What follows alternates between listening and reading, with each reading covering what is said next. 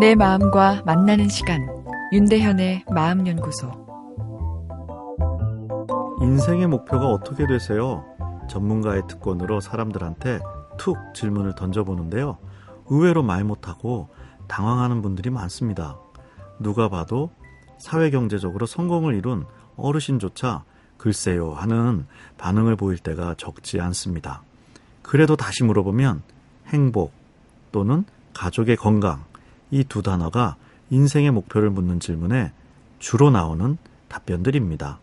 예쁜 단어들이긴 한데 사실 성취 여부를 판단하기 굉장히 어려운 높은 단계의 인생 목표들입니다. 행복, 건강 같은 추상적 단어를 인생의 목표로 삼으면 스트레스 관리가 어렵다, 이렇게 이야기하는데요, 자존감이 오히려 떨어지기 쉽다는 이야기죠. 인생의 목표는 가치관과 연관성이 있겠죠.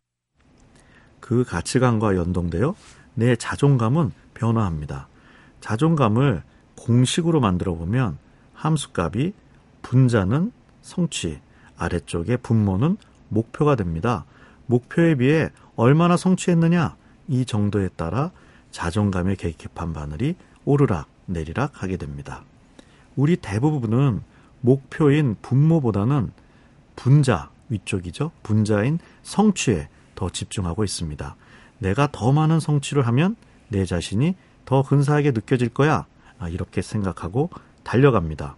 틀린 것은 아니지만 성취를 통한 자존감 상승이 의외로 오래 지속되지 않고 심지어는 더 성취했는데 자존감이 내려가는 경우도 있습니다. 열심히 살았는데 왜 이렇지 하며 잘못 살았나? 이런 생각마저 드는데요. 문제는 성취를 못해서가 아니라 인생의 목표 설정에 있습니다. 열심히 노력해 성취를 통해 자존감 공식의 분자값이죠. 성취를 올려도 분모의 목표 설정에 이상이 있으면 자존감은 내려가기 십상입니다. 성취를 통한 분자값이 상승하는 만큼 분모인 인생의 목표도 동반 상승하는 경향이 있기 때문인데요. 효율적인 스트레스 관리를 위해서는 성취도 중요하지만 인생의 목표, 즉 가치관을 튜닝하는 것이 중요합니다. 행복, 건강과 같이 추상적 단어로 된 인생의 목표는 스트레스 심리에서 가치가 떨어진다, 이렇게 이야기하는데요. 측정이 불가능하기에 목표가 없는 것과 같은 결과를 가져옵니다. 측정이 불가능하니까 그 값이 무한대나 영인 셈이죠.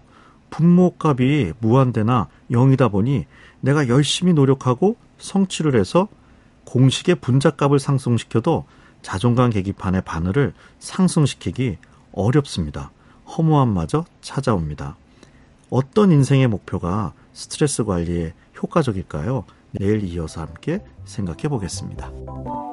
윤대현의 마음연구소, 지금까지 정신건강의학과 전문의 윤대현이었습니다.